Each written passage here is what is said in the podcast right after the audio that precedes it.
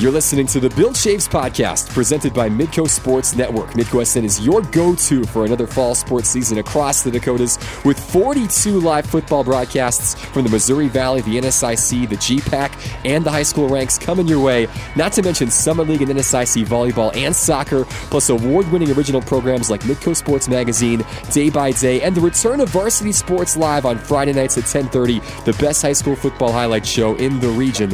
That's Midco Sports Network. This is how we do sports, and this is the Bill Chaves Podcast. Welcome, episode 40 of the Bill Chaves Podcast, episode 3 of the new season, alongside UND Athletics Director Bill Chaves. I'm Alex Seidert, taping this on a Monday morning, August the 26th, aka the first day of school, Bill. Big day around the University of North Dakota. It is always a big, big day. Uh, I like the way the university starts it because you, you, start at like four o'clock and it sounds, you know, odd, but really it's to get the night classes in. And so right. sometimes you might have just one class a week and it might be on Monday night. So that's why we start uh, on a Monday at this point. And so it gets most of the students adjusted uh, today to be able to go and uh, take care of all the business that they might need to take care of and really kick it off tomorrow in full earnest as all the classes are underway. But Grand Forks, uh, very similar. Uh, uh, I know my son that's uh, starting high school, they start today, just the ninth graders, and then the entire school starts uh, tomorrow. So, uh, so everyone's going back to class. Yeah. We always talk about this, but when UND resumes school, obviously families and, and students were on campus this weekend moving in, the town changes almost overnight when students come back. There's just so much new life and expectation. We joked about it last week. It's that hope springs eternal thing with baseball when it starts in the spring. It's the same thing in the fall. It's exciting when everybody gets back and we get this whole school year thing rocking and rolling again. Yeah, this weekend we uh, welcomed uh, uh, a number of our parents uh, of our student athletes. We had a reception for them on Saturday morning. Our uh, our student athlete uh, support service area puts that on, so that was great. And so we were able to visit with them, and it's a big deal. I mean, you're dropping, you know, potentially um, your child off to you know to uh, you know, kind of open a new chapter of their life, and it's, uh-huh. it's it's it's exciting, but it also has probably fraught with a lot of emotion, and so uh, we try to make it as good as possible for for those folks, and to say thank you for uh, sharing their son or daughter with us, and uh, and then that night on Saturday night, Bubba, myself, and and Brad Berry, we're speakers at the at the pep rally for all of our new students, and Kyle Doporalski was the MC, so uh, it was great, and that was kind of run out of our student affairs office. So that was uh, that was a lot of fun.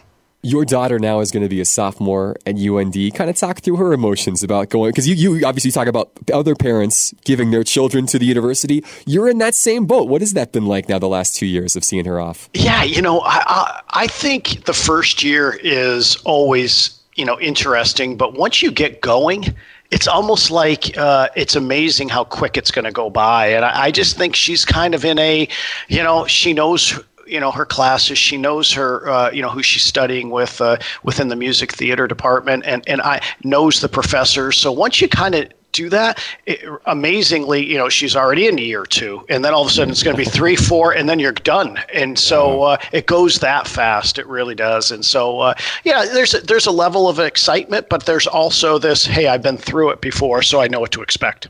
Yeah, it, it's amazing how my, we have a family friend whose son is going to be a sophomore this year at UND, and, and she we bumped into her this weekend, and she was talking about how you know uh, my wife and I have two girls right now under two years old, and she kind of joked, "Hey, just just wait, it's going to be a couple. It'll feel like no time, and you'll be dropping them off at a college campus someplace." And those are things I just don't want to think about right now, but it does. I'm sure everybody says that it goes fast, and I, I I'm sure that it will, and I am scared to death about those things happening. But. Well, it all ha- it all happens for a reason, and you enjoy every moment. That's what you do. That's that, that's my opinion. Okay, not even advice, just it's it's good advice and a good opinion. I, I agree with you 100. percent Well, with the school year beginning, it, it, means as you mentioned, student athletes are back on campus. We're gearing up for fall sports. We got a lot of fall sports to touch base on. We had women's soccer open this past weekend, a successful opening weekend with a couple of games, a win and a draw. We're going to talk about in a bit. Volleyball, football, cross country, all getting set to begin this coming weekend. Before we get to all that, though, on today's episode of the Bill Chaves Podcast. Uh, the big news, really, from the last time we potted was the announcement that Ralph Engelstad Arena and the University of North Dakota are now uh, they've, they've, everybody's signed on for another ten years of partnership between the two organizations, and through 2030 now that usage agreement is set. Uh, big news, obviously, for UND and for the REA, Bill. Yeah, no question about it, Alex. I, I think uh, you know the one thing that's occurred over the uh, the last several years is uh, the the usage agreements seem to have gone maybe like every three years, and we talk about you know a four year cycle for a student going and how fast that goes. No different than the usage agreement. So it kind of felt like, you know, once we had just put to bed a, a usage agreement, we we're already discussing it again, and I think the terms uh, I, were being tweaked in a sense, it, but not really altered significantly over the last several uh, agreements. So I think it just made a lot of sense to just mirror, uh, you know, what potentially could would transpire in 2030 with the lease agreement. And so I, I think at this point, to mirror those two together made a whole lot of sense. Yeah, so exciting news there that, that that is done, and exciting for you, the podcast listeners, that we had one of the key men involved in this process that runs the Ralph, Jody Hodgson, had a chance to join Bill and I a couple of days ago on Friday, kind of shortly after this announcement was made. We have a chance now for you to be able to listen to that conversation. So here he is, two time Bill Chaves podcast guest, Jody Hodgson. We're proud to welcome back longtime friend of the pod, second timer on the Bill Chaves podcast, Mr. Jody Hodgson, the general manager of the Ralph Engelstad Arena. Big deal, Bill, to have Jody back on the pod. First time that we've had a second appearance, isn't it? it is. I'm going to get emotional here. I, think at some point. It's a great reunion. I mean, this is really good. But what really we're talking about a couple great things. Yes, we really, really are. Uh, one was, uh, you know, uh, last week we were uh, able to sign a longer term uh, uh, usage agreement that mirrors. Um, you know the uh, the lease agreement uh, in 2030, and I, I, think that will help us tremendously. I think as uh, uh as we go forward and uh, in the relationship that we have, and you know obviously the facility's been just uh, a godsend for us from an athletic standpoint, and I think we can now talk you know futuristically and really think about the things that might make a difference here in the in the near future and and then even beyond as well. Yeah, it's a big deal. I mean to have obviously the REA and UND conjoined again, you know, for the next 10 years now. Uh, Jody, just from your chair, just kind of talk me through what that means now to know that this deal is done and there's no question mark about what's going to happen in the future. Yeah, I think it's, uh, as Bill said, it's a great opportunity for all of us. I think all of the things that we enjoy in this business are the things that uh, we want to do every day to try and help our coaches and our student athletes develop and help our programs win and as a support organization for UND Athletics, we want to put our time into those activities and we want to sell tickets and sponsorships and develop innovative uh, new ideas to improve the fan experience and everything else that comes with college sports. So, um, some of the things in the past that have maybe taken some time uh, in Bill's chair and in my chair with regards to some of that back end administration or those operational things involved with, with contracts and operating agreements uh, selfishly uh, for me and, and, probably for Bill too. Really nice to put that away and say, hey, mm-hmm. we know what the rules of the game are going to be for the next 11 years. And Bill and I've uh, said this privately with ourselves. We've said, hey, like uh, neither one of us are interested in figuring out how we cut, cut up a $10 bill. We both want to be focused on trying to find a 20. There like that's where that's where the business is, and that's what we need to do to grow this thing for all of us and our opportunity we're uh, we're done fighting over how we cut up a 10. We want to go find a 20 and uh, do the best job we can for both our organizations. That's really a good life motto right there. I, I've not heard that before, and I enjoy that. I'm going to use that probably in life. Yeah, it's not original to me. I, I stole it from somewhere. I can't remember where, but uh, you know, I think where we're at today, um, from my chair, you know, the collaboration with Bill and his staff, that's probably the one part of this equation that um, I think I might be most happy about to know that this long term agreement is in place because I think there's been a perception in the community and, and maybe further that, that our organizations have been at odds and that there's this ongoing animosity or conflict. And uh, there's certainly uh, no doubt about it. There, there was some of that during contract negotiations. Um, at the top of the uh, pyramid in terms of our organizations, but administratively and operationally, Bill's staff and, and my staff every day. Uh, it's one unit, everybody under the same umbrella, and they're uh, scrapping away as best they can to make this thing work as well as they can.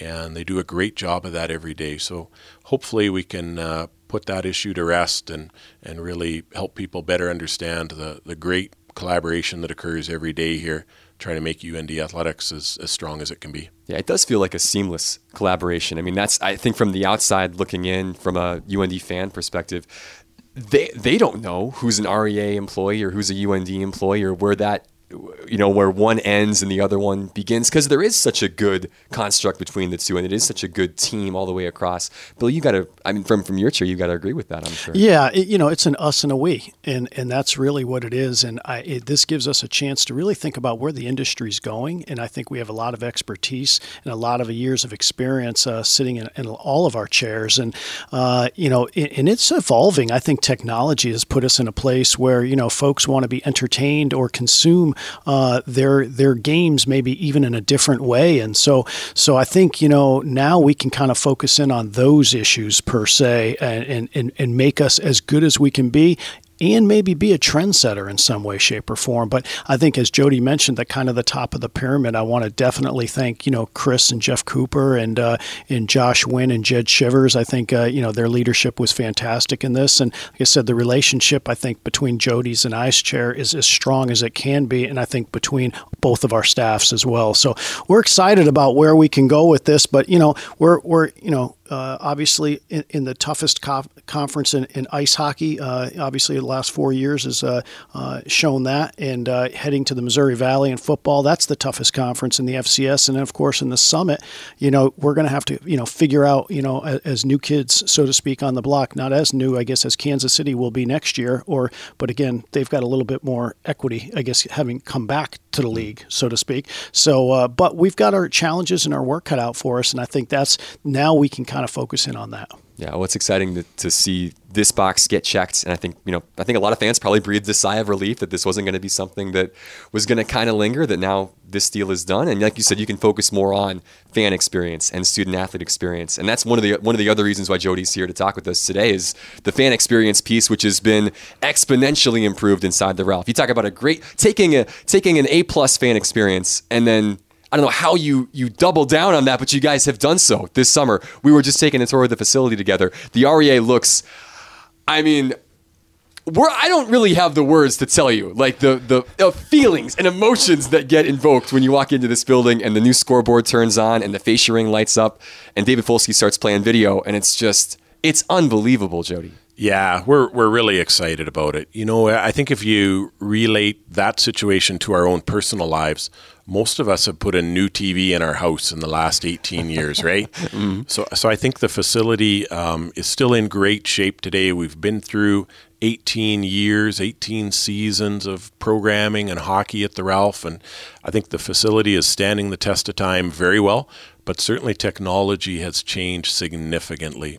And one of those things that's changed is the size of video boards and the quality of video boards, the quality of the image, and and uh, we hope that the changes we've made this summer get us back out in front of the pack in that regard. And really, it was all, as you said, it was geared towards that fan experience. And Bill and I have spent a lot of time talking about what uh, what's motivating fans today and how they're consuming sports and all the different factors that are affecting attendance. And we, we really wanted to give that fan experience a shot in the arm and try and re-energize that live experience and and make sure that uh, we put ourselves in a good spot that way. Yeah, shot in the arm, punch in the face, yeah, whatever it takes, kick in the rear, whatever. It's it's uh it is something, and and you know people have seen images I think of the new scoreboard because that really is that that draws your attention obviously, and that's a big deal. And we, we talked about this on the pod last year. I mean, the biggest center hung scoreboard in all of college hockey. I mean, it rivals you know NHL facilities, and it's just it's just this big massive thing that just catches your attention. This is you mentioned about a 90 day process once you got the parts in for the staff to get this thing up. It, this this took a lot to try and figure out how to get this massive structure to replace a much smaller one without completely changing up the building. Kind of talk me through the, the process of how you got this thing. Yeah, it was about a year long process. So when it when it began, it really started with a conversation I had with Kris Engelstad McGarry down in the penalty box one night. She was here, and we were. Uh, uh, going through a pregame ceremony, she was going to go out and drop a puck, and she looked up at our existing center hung scoreboard and she said, "Hey, what would you do if we could get you a new scoreboard?" What what kind? What would you do? What size? How what shape would it be? And all those good things. So, uh, as a venue guy, right, my heart started pumping pretty good, and I thought uh, this uh, this thing's looking real. Like there's a chance here we could do it. So. It was about a week later. I, I called her and I said, "Hey, were you serious about the conversation we had in the penalty box?" And she said, "Absolutely." She said, uh, "I want to do it, and I want to do it for the fans, and I want to do it for the program, and let's figure it out." So, we met with Daktronics and started working on uh, different concepts and looking at different schemes. And there are so many. I had no idea there were so many different shapes and sizes and options out there. And we took kind of the best of all of the ones that we saw and some of the new technology that exists out there, and and we're able to create our scoreboard. And once we'd done that, we then had to look up into the rafters and figure out, okay, what's it going to take and we had to add some steel, so we had to add beams and support there. The new scoreboard is more than two times as heavy as the old one, so we went from about 23,000 pounds to about 50,000 pounds. So we had to add some steel to the roof, and we had to add to a new transformer, uh, the increase in the amount of power that would be required, and a new hoist to get it up and get it down. So once uh, once we got those infrastructure things taken care of, it the fun started then when they brought in the actual scoreboard and you start to.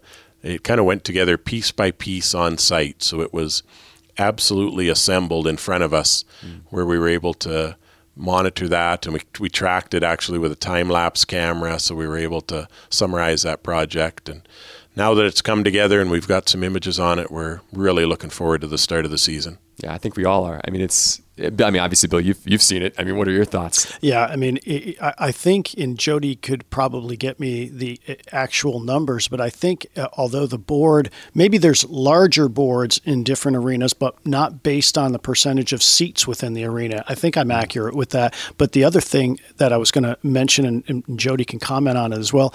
I love the thought of repurposing the existing board as well. Yeah, yeah, we were able to move the uh, video boards from the prior display up to the north and south ends. So we think we've created uh, assets there that can be utilized to help people better enjoy the game. So you're going to see a lot of real time stats up there. You're going to see different information that we're going to use on those north and south boards. So our mindset really with um, the new assets is that our center hung video display is really going to be the entertainment center for the game. And then those north and south boards we hope are extremely informative and we hope they add to people's experience. Uh, we want to make sure that those people that are, are sitting in the bowl and watching the game live have access to, to all the information and data that's out there that is supporting the game and uh, really adds to their enjoyment of the game. Yeah. Now that things are are completed. And obviously, it's not just the scoreboard. You know, it's a, a, new fascia. You've got this great connectivity between the main center hung and all of the different video boards around the arena. I mean, this this process obviously is still ongoing, and there's still a month before the season, or so you know, before games really start taking place. So there's still some time to work on this.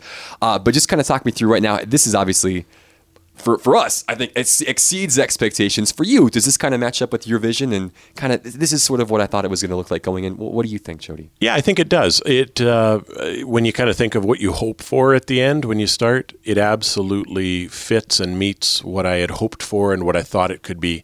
But it was really hard. Like you, we saw designs of it and we saw 3D looks at it. So there was computer generated models and things. But till you actually see it in the space I really don't know if any of us uh, had a really good grasp on what it would really look like when you lifted it 35 feet in the air and hung it at center ice. So now that we've been able to do that, we've kind of switched gears now. So we've gone from operational mode, now we're into content development mode. Mm. So our meetings today are all about what are we putting on the different boards in different situations. And when you think of it, in that bowl from a game presentation standpoint, we've got a cheat sheet for all of the different situations that might occur. For example, a home power play might be a situation, or a home penalty kill, or a home goal, or a visitor goal. And there's about 52 different things that are going to happen when one of those incidents occur. So, from video boards to music to lights to intelligent lights to PA and everything else that occurs. So we're trying to walk through those now, and that uh, that's really the fun part, right? For guys oh, for in our business, Yeah. that's the that's the creative part and the fun part of trying to design those moments. Yeah, complicated but but fun and worthwhile certainly. And then when you get those experiences to see the fans light up when that first goal goes in in that Manitoba game, and this happens for the first time, that's going to be fun to see. Just the reaction on people's faces. Yeah, there'll be a few of us watching to see and uh, make sure all of those 52 items get checked, but uh, we'll certainly be looking at the crowd too, for sure. and I guess it could go on, and then we have to worry about video replay, right, Alex? I mean, so there's that going on. So there's that. So That's another Bill Chaves Pod bingo that you can just check off. Talking about instant replay. There's a lot of different things. Yeah. I do go back to that a lot, don't I? because it's important. It's an important thing. Certainly. right. Um, I want to ask Bill. Um, obviously, you know, Coach Berry and the team have, have been in and have kind of seen. Obviously, the ice is just being put in as we speak right now, so they've not practiced on the Ralph rink. You know, they've been doing things at the Olympic rink, of course, instead. What what's been your take from a coach's perspective? What has Brad said about about this process of making this building look like it does right now? Yeah, I mean, Brad is incredibly thankful, like we all are, to the Engelstad family and uh, foundation and Kris and everything that they've done. I, I think, uh, yeah, you know, it's a it's a premier venue that just became better, if that's even possible. And so I, I don't know if you can go from number one to really number one. And so that's really what's uh, occurred. And so- Definitively, Defi- yeah, like like But like yeah, it's in bold. Were. I mean, that's just it. Yeah, exactly. we changed the font from like 12 point font to 18 point font. That's what we did, That's what and everybody else is in 12 point font. So no, it's a uh, it's it's it is a wow, and uh, and I think uh, when I when when I was uh, discussing it with Jody the very first time, you know, I think that was probably the goal in a sense is how do we get to wow? Because getting folks into facilities and and wanting to come back and, and having that communal experience and and making sure you're you're um, you you're giving them the best experience possible. Uh, it, it, it takes a little bit now, given the fact that all of our you know games and such that you want to watch is really in your pocket now, and so that that becomes interesting for sure. Yeah, well, this this is going to make people that maybe were on the fence, like, ah, can I just you know stay home and watch the game, or should I go and be here in person? You have to just see this thing to believe it, and it, I just I, I think once you know people experience this, they're not going to want to stop experiencing this because it is really special and unique. And especially around here, you just aren't going to find a game experience like this anyplace or a, or a venue like this. And like we just mentioned, it already was incredible, and now you've just upped it. I, it's just amazing. So I, I don't know. I, one of the great things I know, Jody, for you is that you before that October fifth game against Manitoba, you've got a couple of games to kind of tune up and sort of figure out the kinks and kind of get ready for this for the season. That's got to be nice to have a little bit of a buffer before UND play gets started. Yeah, we're going to have a couple of those. There's uh, about 30 young guys in town are going to do a dress rehearsal for us here one night. Uh, some of our hockey academy kids are going to play a game for us out there when we can run through uh, a full game presentation and What a cool experience! yeah, that'll be fun for them awesome. for sure. And then we're going to host uh, two American Hockey League preseason games. So the weekend before the UND home opener versus the University of Manitoba, we'll have uh, the Manitoba Moose and the Iowa Wild here for a couple of games, and we'll uh, we'll certainly, hopefully, uh, if there's any kinks in the wire, we'll work them out that weekend to get ready for the UND game on the fifth. Oh, excellent. I suppose the last question, or maybe not the last last question, but this. You know, every year it feels like the Ralph does something, you know, just to kind of up the ante a little bit, and improve, as we mentioned, fan experience, student athlete experience. Boy, this is a tough one to top. Yeah, we uh, we may have our hands full for next summer. I uh, I certainly uh, understand that, and it's really you know what I don't think we're any different than anybody else involved with UND athletics, right? I know Bill's done the same thing with his staff and his operation all summer. I know Brad Berry sat in the basement for three weeks when the season ended, right last year, and said, "What do we got to do to get better?" and they have now gone about that business all summer as they prepare for the season. So I think maybe some of the changes that we've made are pretty visible because of the, the nature of them. But I think that uh, there's been a lot happen on all fronts uh, with the Department of Athletics, including the hockey program.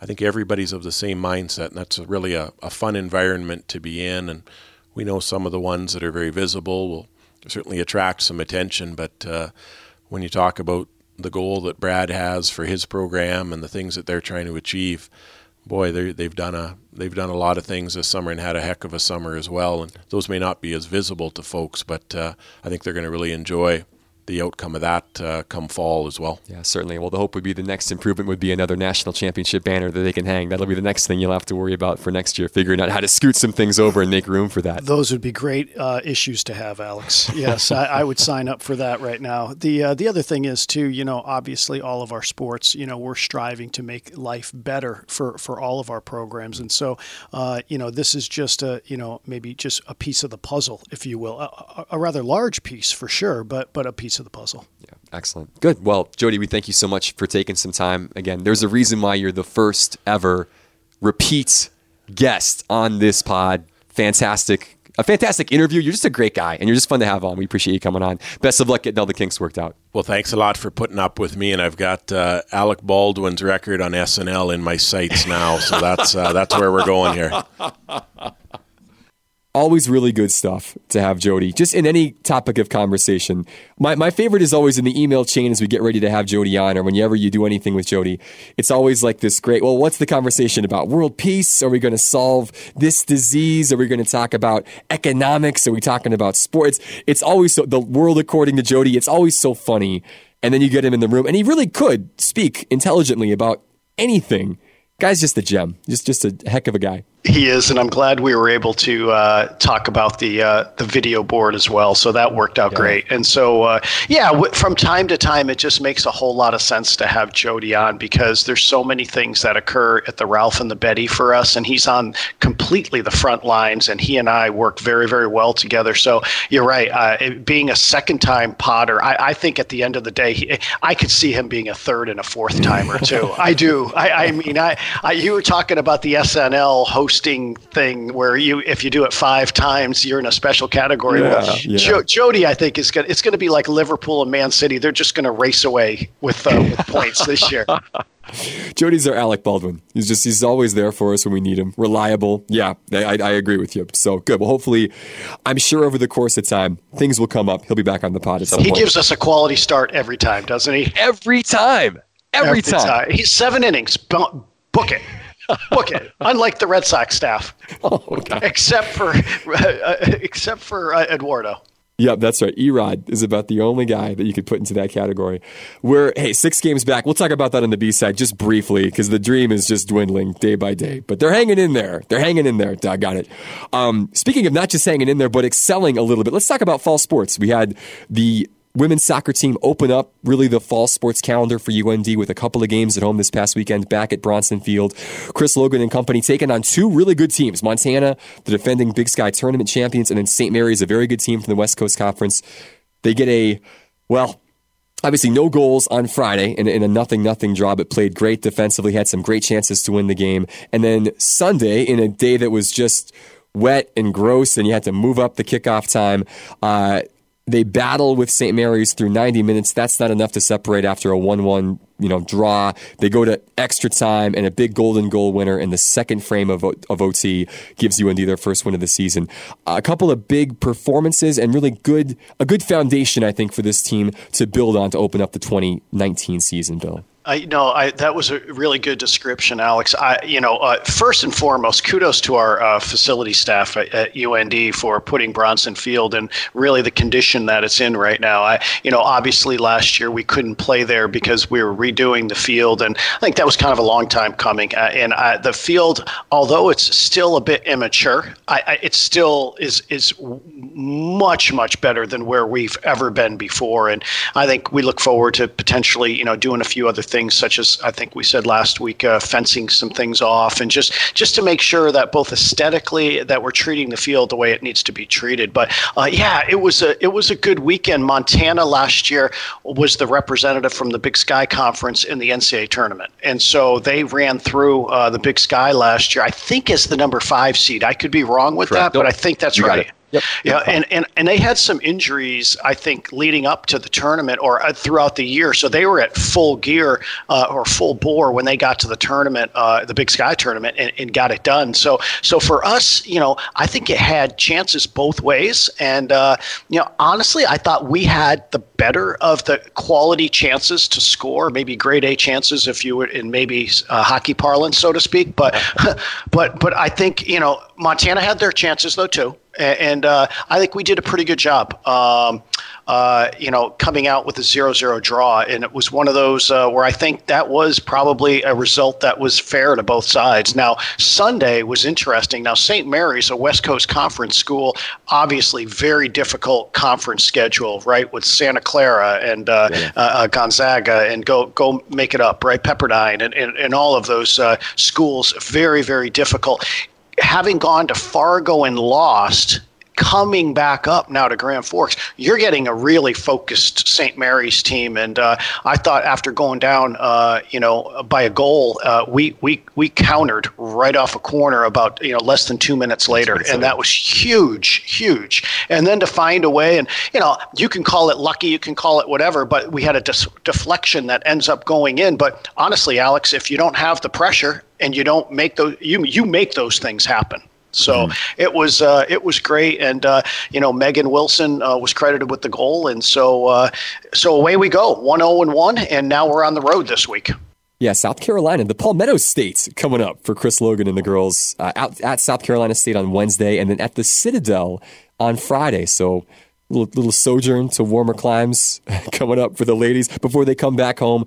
Soccer's a little different than volleyball. We, we're going to talk about volleyball, and obviously they'll be on the road so much in the fall. Soccer has so many home dates. They'll make a quick trip to the south, then they're right back home the next week. It's nice that you kind of do get these constant base touches with the women's soccer team this fall. Yeah, no doubt, and I, and I think you know it, we probably it would be unfair if we didn't mention Catherine Klein uh, back in goal, and uh, I thought she had a good weekend uh, for sure. Uh, she kind of controlled uh, that area, and so uh, always good when you can have a senior keeper. and and you know we I, I know Chris is excited about a lot of other folks that's you know deep on his roster, and I know he's excited about some of the young keepers as well. So, but to learn from someone that's kind of been through it always is a good thing.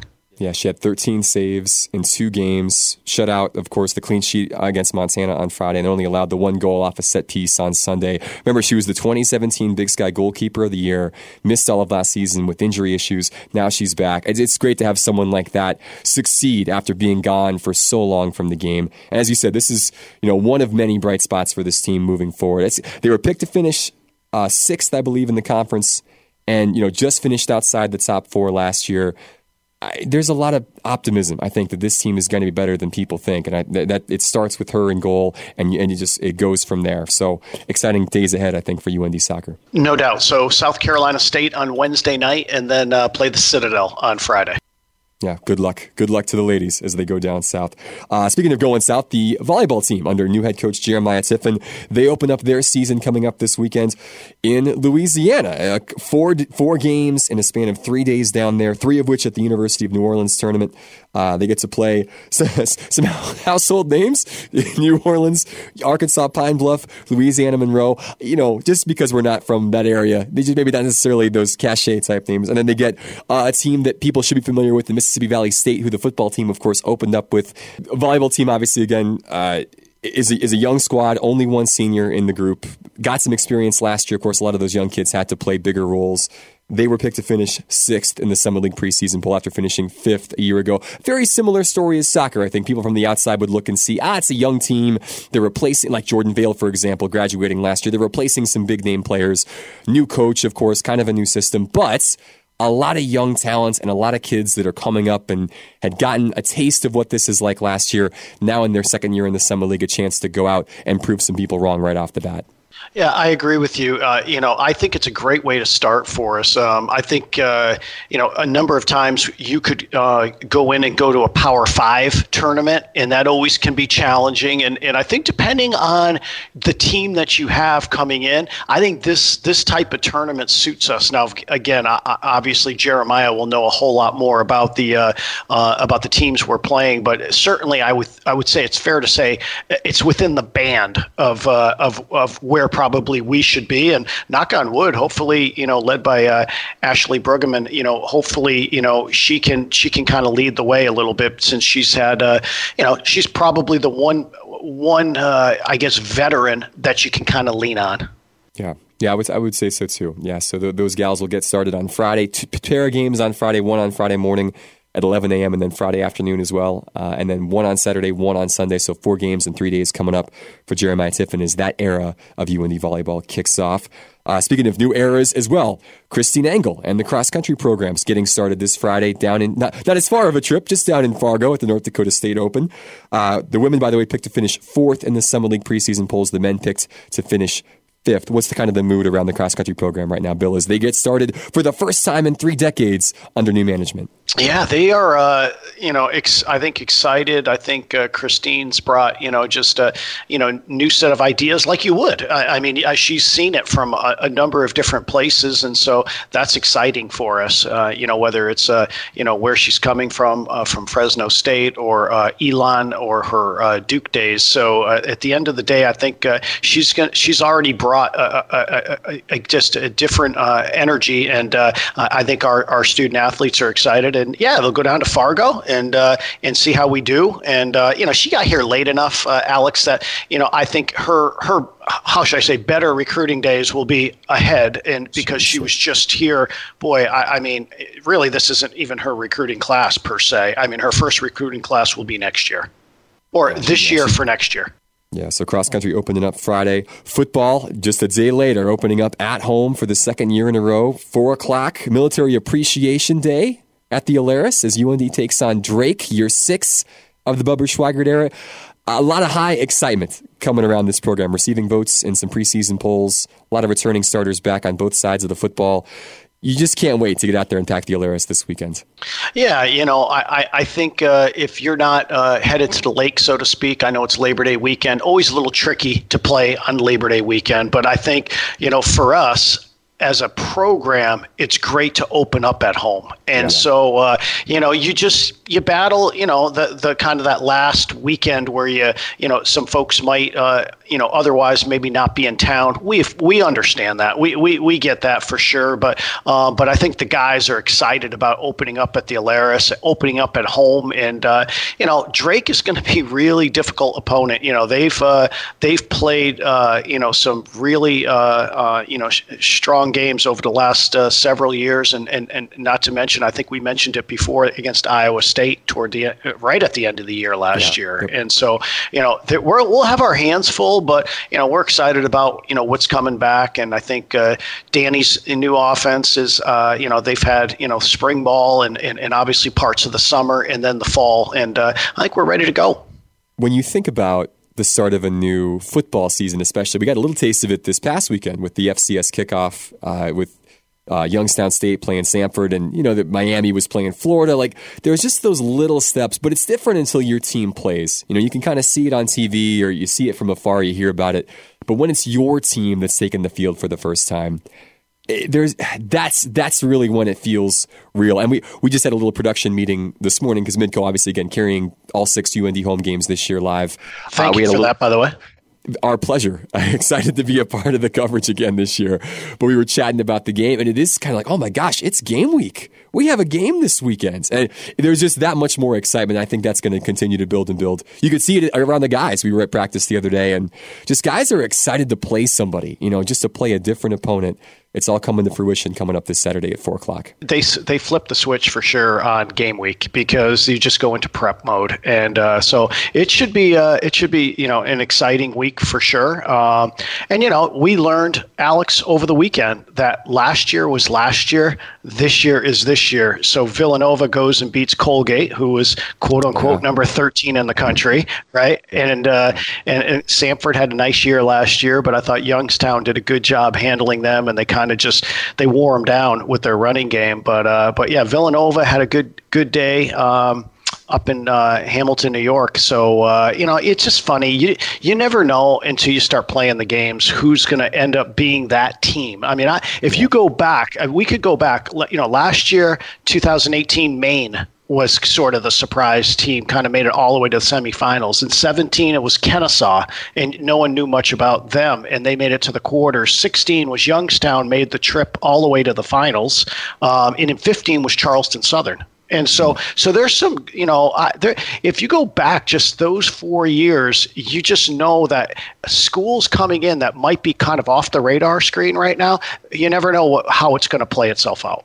Yeah, that was that's what makes the sport fun, and especially at this level, you just you never know those surprises, and it's fun to see kids peak and kids improve. Eric Schmidt had a great quote about that. He was talking about how fall camp is just the best time of year because you come in with the kind of a preconceived notion after you've seen the guys in the spring and, and you know you know their body of work. You kind of have your depth chart and you kind of think, all right, these are going to be the guys. And he said, you're always surprised sometimes, like who makes a leap over the summer, who grows up, who gets it mentally, or who blossoms physically. And that totally changes the plans that you've got. And that can be the case again, any different position, any different program. And that's why it is so tough to look at a preseason poll and say, all right, here are the good teams, here are the teams not so good. You just don't know. I think I think preseason polls are just that. They they reward what transpired the year before. But if you yeah. look at if you look at even what we were talking about when we opened up the show regarding a student going from their freshman year to their sophomore year, you know, they there's there's not a lot of newness to it at this point. They've already been through it to some degree. And you know, there's no doubt you can't tell me that a, a first time, you know, just out of high school, you're trying to figure all this stuff out, all of a sudden you've had a year under your belt, you might be ready to blossom. And so a lot of times our coaches, they know what they have. It's just maybe potentially our fan base doesn't know yet. well, we're going to find out a little bit more again coming up Saturday at 4 o'clock.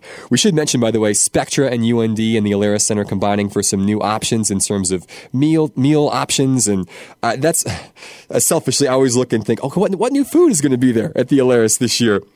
Uh, the the crepes from our friends at French Taste are going to be on hand, sweet and savory. Get a little French crepe to go along with your football. I saw apple tarts are going to be available with ice cream for a little dessert item. Rice bowl with a various protein. Deeks Pizza's back. Like there's a lot of different things kind of going on. I, I think from a fan experience, it won't be like these crazy wholesale changes, like when you walk into the Ralph for the first time this year. But it's all those little things I think that the the Alerus and UND inspector do a nice job of just to kind of up the ante just a little bit every year, something new to look forward to and get excited about. Yeah, and, and I'd say this is uh, you know we had a game day experience committee uh, that that is in their third year and this is their final year, and they did some uh, you know terrific work over the last few years. Uh, you know, initially was led by Mike Manassa and Peter Stenjum. Peter, uh, the whole time, was a, a co-chair. I, I kind of slid in here in year three, but uh, it's it, it, you know that group did a wonderful job, and and Anna's group over at the Alerus does a great job. And we're always trying to figure out ways how can you make the experience that much better. No, no different than we talked about with Jody, right? And so yeah. at the end of the day, you know, that's where we are right now. We, we're we're in a different technology age, and so we're we're trying to think of things, you know, what needs to happen moving forward. And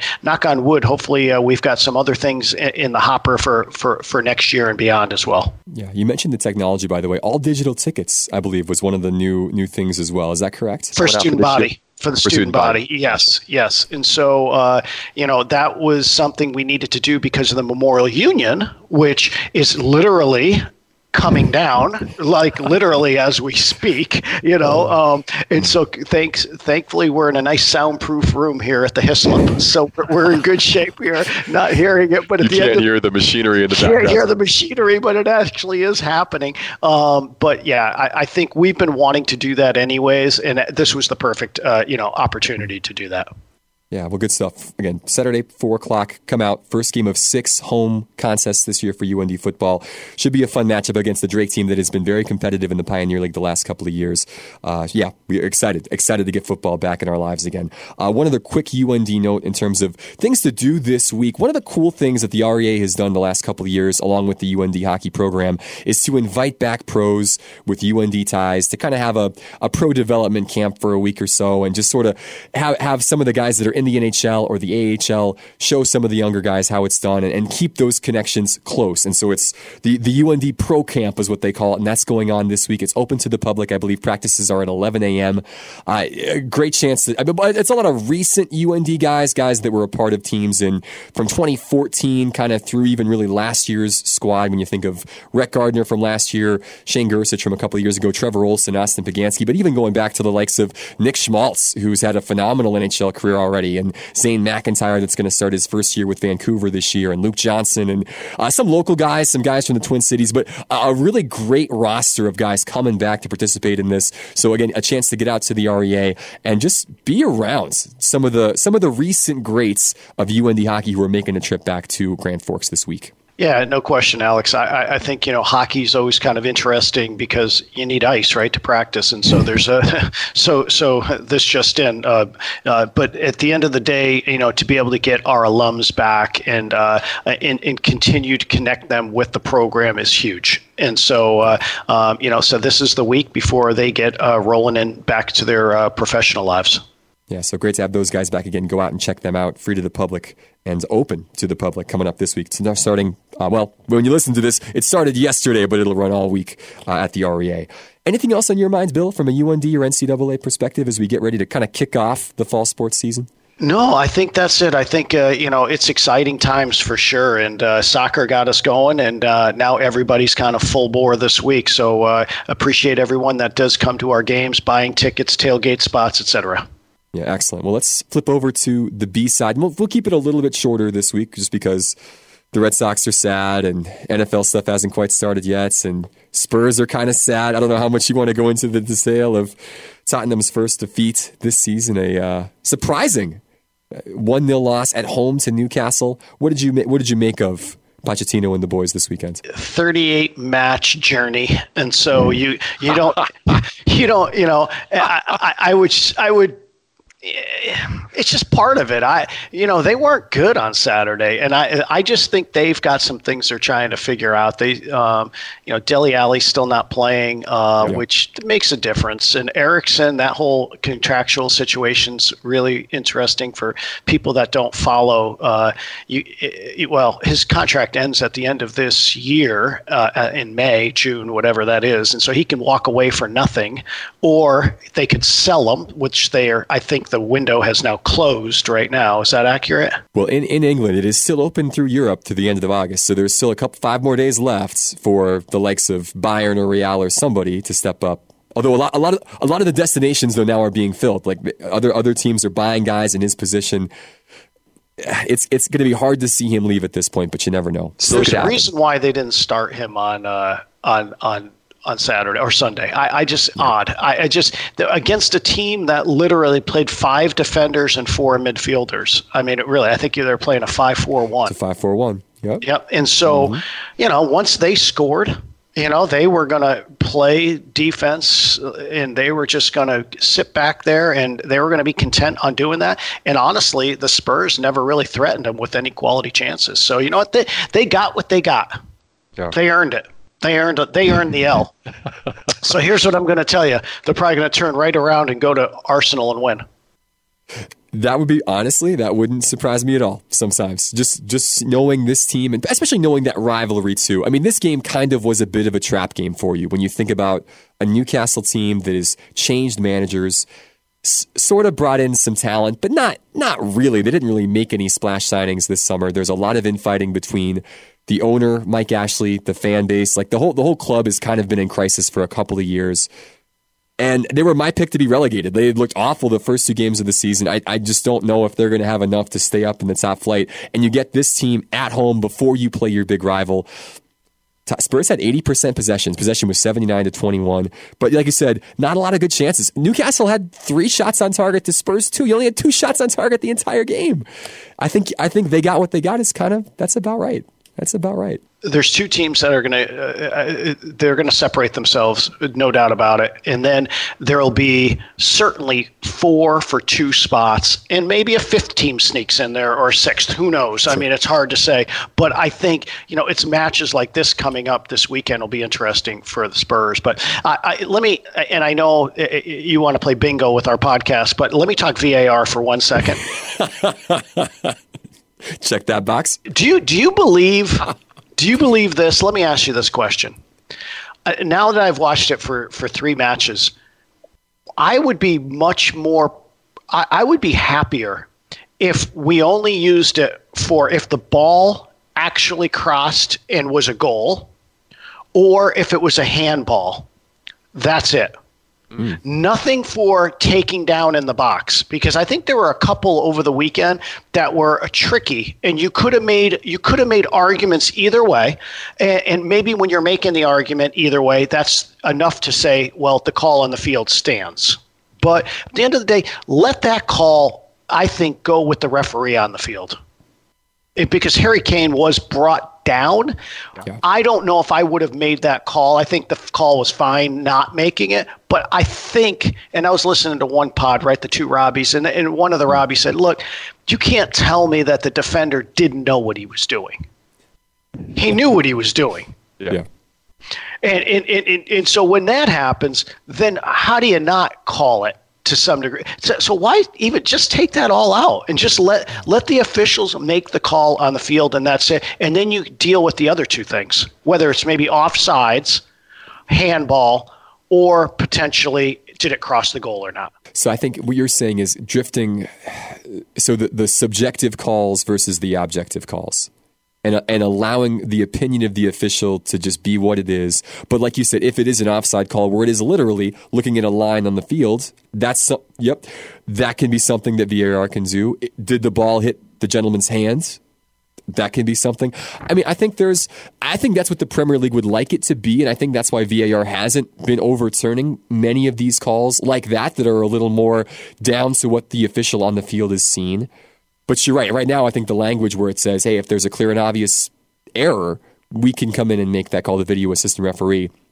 It, it, does it leaves a lot of wiggle room and it leaves a lot of room for debate certainly you crystallized it very well how could it ever be really clear and obvious for a subjective call yeah you know, right. an objective call, obviously it can be clear and obvious. So, so why even put them in that weird spot? It's back to PI, right? It's going to be what's you know, in in the CFL, I, I still think it's it's interesting to me. They've had um, uh, replay on a PI. So, and it's not that big a deal. They just move on. And maybe the NFL, it'll be that way as well. But that's kind of that subjectivity as well interesting stuff. It's just every week there's one or two calls that kind of pop up and it just it starts the debate all over again. And that's that right. The Spurs Spurs loss this week was kind of one of the big talking points about this whole thing. So a little bit. I think I think they that was a good talking point for the greater good of the league. I mean, I, yeah. I mean the the talking point of the Spurs not playing well. That's really what it was. Let's start there. They were not good. They were not mm. good. And Poch, there's something going on with Poch. We got to we got to wake Poch up. So uh, I like him a lot. So, uh, but he feels I feel he's a bit sad right now. Yeah, it kind of kind of seems that way, doesn't he? Yeah, you never know what's going on behind the scenes sometimes, and no. maybe that's a good segue to Andrew Luck. And I saw you had a you had a good tweet about that yesterday, and obviously that was kind of the big sports news of the weekends um, when a you know 29 year old superstar quarterback kind of steps away, you know, two weeks before the season. Um, what, just kind of for people that didn't see it, what did you kind of say on social media about Andrew and his decision to step away from the game? I just was surprised. I mean, I, I, am not surprised on kind of reaction, overreaction. It's kind of where we are in life right now. And, and everyone has a format or a potential platform to get their word out. But I don't know, that, that one seems like if you've ever been around the game of football, I, I, boy, you had better be all in to play that game. And you know, yeah. and no one, no one could ever decide what someone's going through, but it's just weird. I mean, people have interesting takes on someone that they've never met and, and don't know what they're going through. It's just yeah. odd. And, and some of them are people that are literally in the business or the industry that they actually get paid to have these types of takes, which again, I, I, I don't know. I just was uh, amazed. I thought I thought Andrew Luck handled it with grace on Saturday night after it kind of came out. I think from what I'm gathering, or at least what I read was,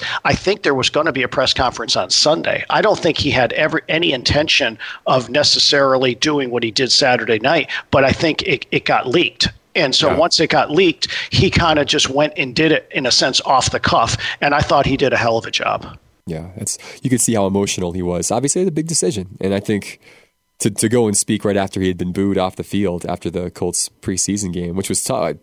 Tough. I mean, that's uh, sad that that would be what people would would do in the, in the heat of the moment. But uh, when you think about his I got two two things I want to touch on. Obviously, when you think about the injury history that we've got, and I think anybody, probably a lot of people have looked this up, but torn cartilage in two ribs, torn abdomen, lacerated kidney, at least one concussion, probably more, torn labrum in his throwing shoulder that nearly ended his career a couple of years ago, and then this weird calf and ankle issue that was going to really hinder him this season.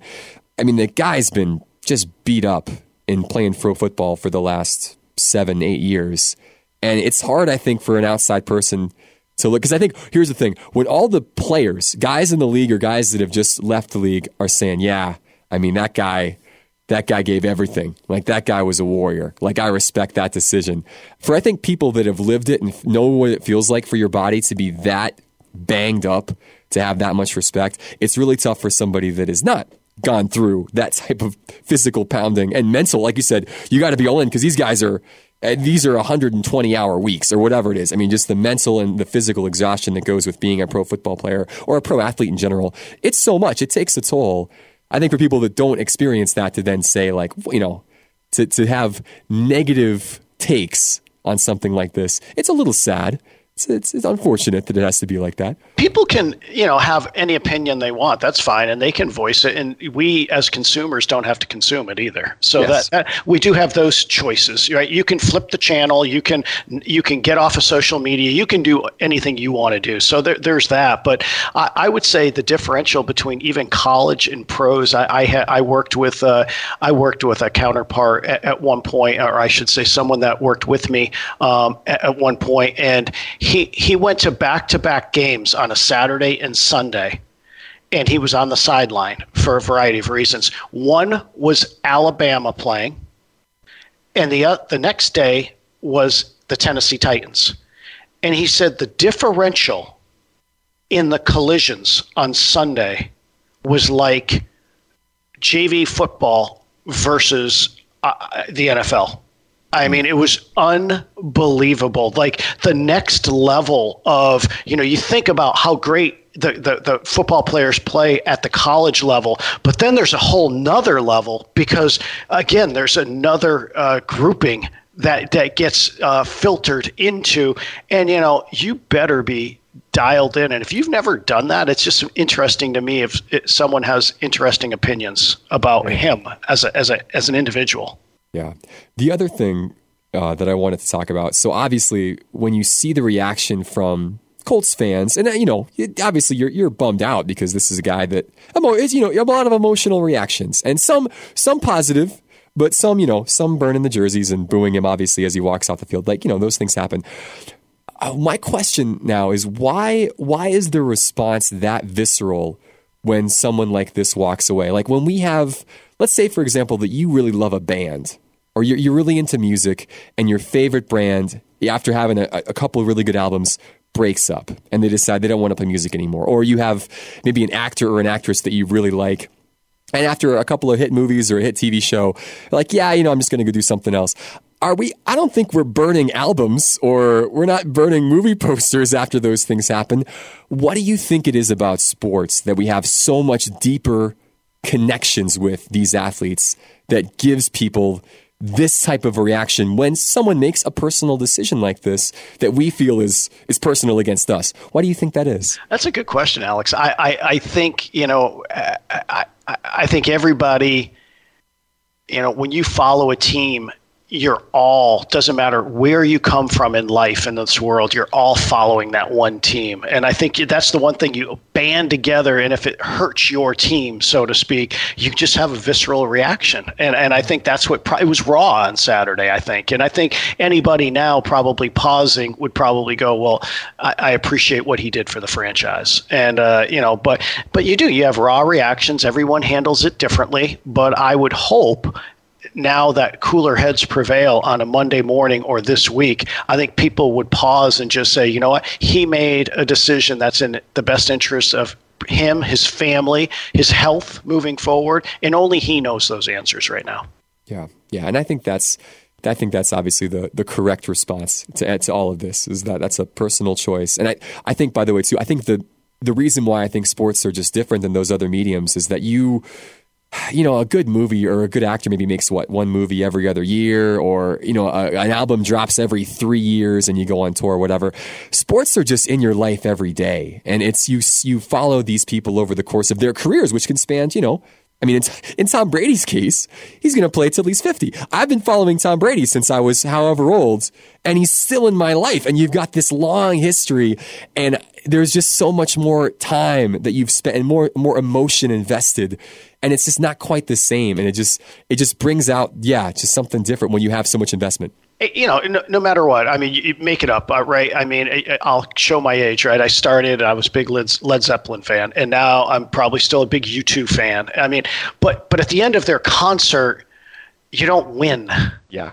You know, I mean, you you everyone wins because you've heard the music. Yep. But then you can go listen to the music in your car on the ride home too or mm-hmm. in uh, you know uh, with your earphones in or wherever you want to be but but do you win do you win or do you lose you know and it's just you know the, that passion and emotion i think is is healthy for people because it shows you're alive. Uh, and i think that was incredibly uh, i think you know a number of those fans probably just reacted in an emotional way. And uh, you know it kind of leaked out. And you know someone did their job from a media standpoint. They did their job. But i mean i don't think that's kind of how the colts had planned it out. I don't think that was what they intended that night. But just the way he rolls i thought he handled it pretty well that night.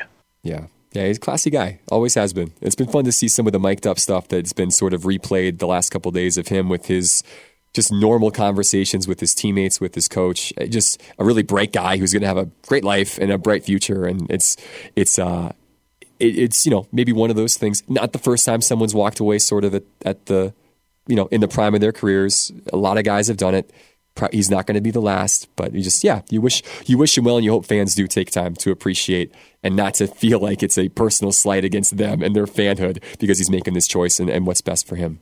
Well, and, and, you almost have to appreciate it. I mean, you there's such a uh, a physical commitment to it.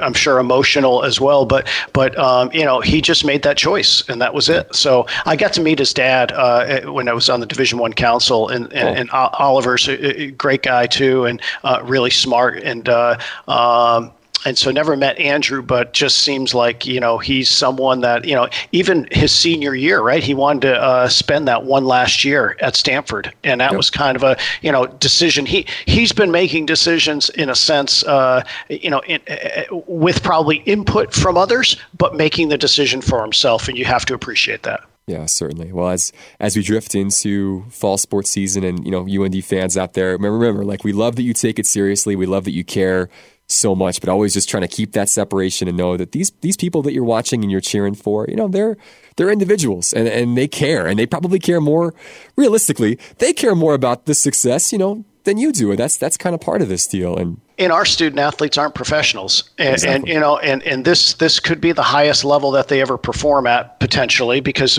you know majority will not go on so to speak and, and, and earn a paycheck from from say the Indianapolis Colts or whomever but but at the end uh, you know I can tell you they they all of our student athletes, our staff, our coaches, uh, we're grinding every single day to tr- try to figure out how, how to get, and again, I'll say this 1% better, right? Every single day to try to give us a chance to, to, to provide the best product possible for our fan base. Yeah, that's always the hope, and that's that is the goal as we enter into a new sports season. So good. Well, on that note, Bill, anything else? I think we're good. I appreciate it, and uh, we will uh, we'll be back at it again next week. Yeah, excellent. Episode number 41 coming your way early next week. So big thanks as always to Cassie Niles, our producer, to Bill Chaves, of course. And I'm Alex Heiner. Thanks again for listening. Get out and support. A lot of great UND events happening in uh, at home or in our region. Support these teams as they get set to start or continue their fall sports seasons this week. We'll see you at the Alerus on Saturday. Take care.